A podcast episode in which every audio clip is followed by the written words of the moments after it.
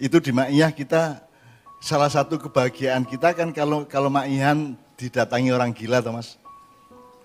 Dan itu saya belum tulis loh itu.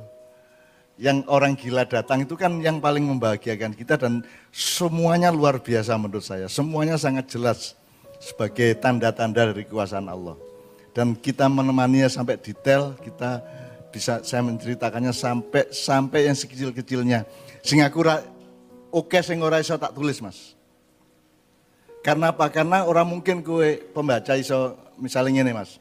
Aku makiyahan Kartolo syukuran apa kayak? Kartolo mantu mas, terus kita makiyahan di depan rumah Kartolo. Terus ada ibu-ibu berpakaian sangat minim, gondal gandul naik panggung mas. Coba piye Gue nek nek karo ustadz kan harus diusir gitu gue polisi, satpam dan semuanya juga ingin. Tapi kan saya tidak boleh, tidak boleh diusir. Saya ajak naik panggung, saya dudukkan dan tak delok leuma umi kiai iso mas. Cerita kiai kanjeng didatangi orang gila itu banyak sekali mas. Yang serem, yang lucu, yang mesake, yang macam-macam. Sangat banyak dan itu membahagiakan kiai kanjeng. Saya mengatakan jeruk ketemu jeruk ya seneng. Kan gitu kan. Karena kiai kanjeng sendiri pada dasarnya adalah orang gila kalau dia tidak orang gila tidak berani hidup seperti ini. Eh? Belum yang wali kota di Bandem Sandal, belum yang eh? Naik tiang bendera di Magetan menganggu sarung diubet-ubet kene kene niki Mas.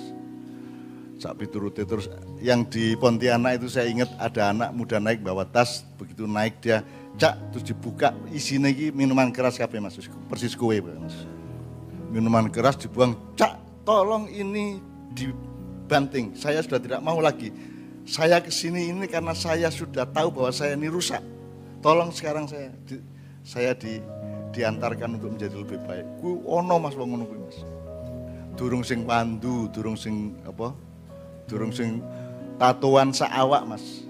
Ning ora tak periksa nggon kene ono tatu apa ora gitu ya. Tapi tatuan saawak iku kabeh tatuane ono mas. Terus yang ketemu Tuhan itu di alun di Simpang Lima. Kita enak-enak selawatan ada orang naik kok. Aku wes ngerti Gusti Allah ini yang dia main. Coba gue Mas. Ono ngono gue. Neng dia ngono, Bloro. Gusti Gusti Allah ning bloro jebule. Ono kuwi. Wonge gede banget ya toh.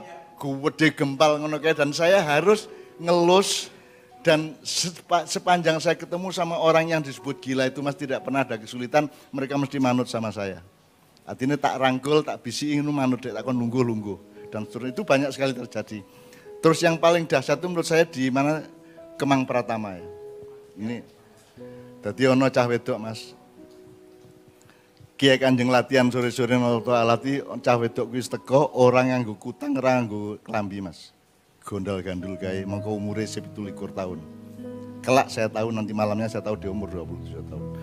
Jadi setengah muda kayak. Akhirnya saya minta adik saya Nadroh untuk carikan baju. Akhirnya dia pakai bajunya Andi Subiakto toh. Terus kita antar untuk mandi, dipakai. Terus saya naikin panggung mas di Kemang Pratama Jakarta Timur ya. Nah dia selama di panggung ini jenenge Cahidan ya, Iki bupati sebelah kanan kuda iki nang bupati nglendet ngene iki Mas. Sepanjang acara itu nglendet ngene iki. Yes, yes mana ya. Tapi ketika mulai jam 11 mulai jam 11 ini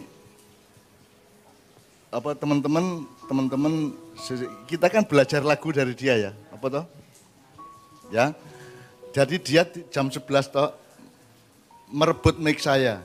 Ya, terus dia nyanyi alif di fathah a di fasroi di dhamma u kayak kanjeng langsung jreng cek jeng jreng terus dari lagu mas. Jadi orang yang ngelihat itu seakan-akan akan menyangka seakan-akan si namanya anak ini khalifah.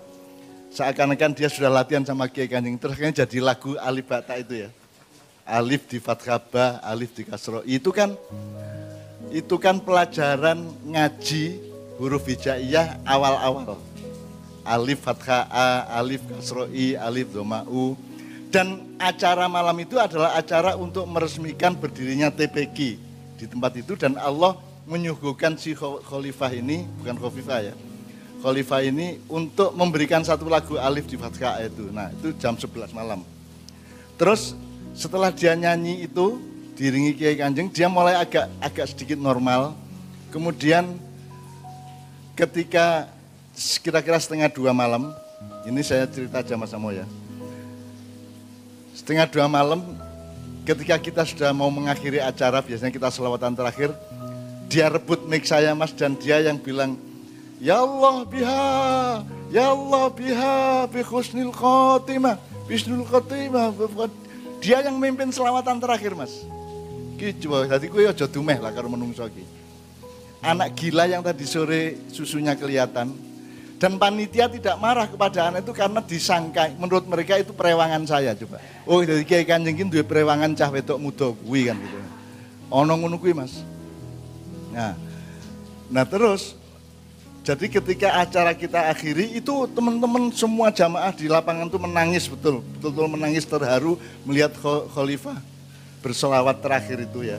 Terus kita doa bersama. Setelah itu khalifah sudah sembuh normal, kemudian dia minta mencium tangannya Pak Bupati, minta maaf, mencium tangan saya dan dia bilang kepada semuanya saya minta maaf kalau saya berlaku kurang sopan dan seterusnya. Pokoknya dia normal kembali, terus kita setelah itu saya minta Nadro dan teman-teman Kiai Kanjeng untuk mengantar dia ke rumahnya. Rupanya dia sore tadi itu berjalan Pak Muzamil 35 km dari pantai utara menuju ke Mang Pratama itu. Karena kenapa, kenapa kamu kenapa kamu ke sini? Lo tadi saya dari desa saya itu saya pergi dari rumah karena ada cahaya. Nah saya berjalan mengejar cahaya itu, kemudian cahaya itu hilang ketika saya sampai di sini. Kan gitu. Itu piye ngono Mas? Ngono ki piye Gimana kamu memahaminya bagaimana itu? Itu keajaiban-keajaiban dasar-dasar seperti itu banyak sekali kita alami dengan Kiai Kanjeng dan Kiai Kanjeng sangat seneng kalau kalau ada gitu-gitu. Di sini ini ada petugas yang ngelihat jin, ada petugas yang ngelihat hantu, ada petugas yang ngelihat santet dan seterusnya karena waktu di Tuban Mas, Mas Nomo, Kirung, Mas Nomo. Ketika kita pentas di Tuban yang tahun berapa itu, itu keturun kabeh Mas Kiai kan ini turun kabeh, yoyo ngebas dhewe ning tangane mlaku dhewe lho Mas. Si yoyo itu. Itu belum yang di Dayak loh Mas. Di Dayak lebih gawat lagi kan itu. Di Tuban ini keturun kabeh ning aku ijan karo Pak Bupati kae. Ning aku ijan sing sing isi urip lah, isi isi, isi tangi kan itu. Teman sekalian, ini untuk merespon mengenai nek arep mari mangan asu ya bahwa dunia ini tidak seperti yang Anda sangka bahwa dunia jauh lebih luas daripada yang Anda ketahui kan begitu Mas Amil ya. Maka ketidaktahuan itu harus menjadi pedoman yang lebih mendasar dibanding pengetahuan. Karena yang Anda ketahui itu jauh lebih sedikit daripada yang Anda ketahui. Nah, orang barat itu susahnya adalah tradisi modern yang dia tidak ketahui dianggap tidak ada, kan begitu. Itu dia, dia tidak akui kan begitu. Padahal yang Anda tidak ketahui itu mungkin semiliar kali lipat daripada yang Anda ketahui. Tidak ada sesuatu yang tidak ajaib dalam kehidupan ini.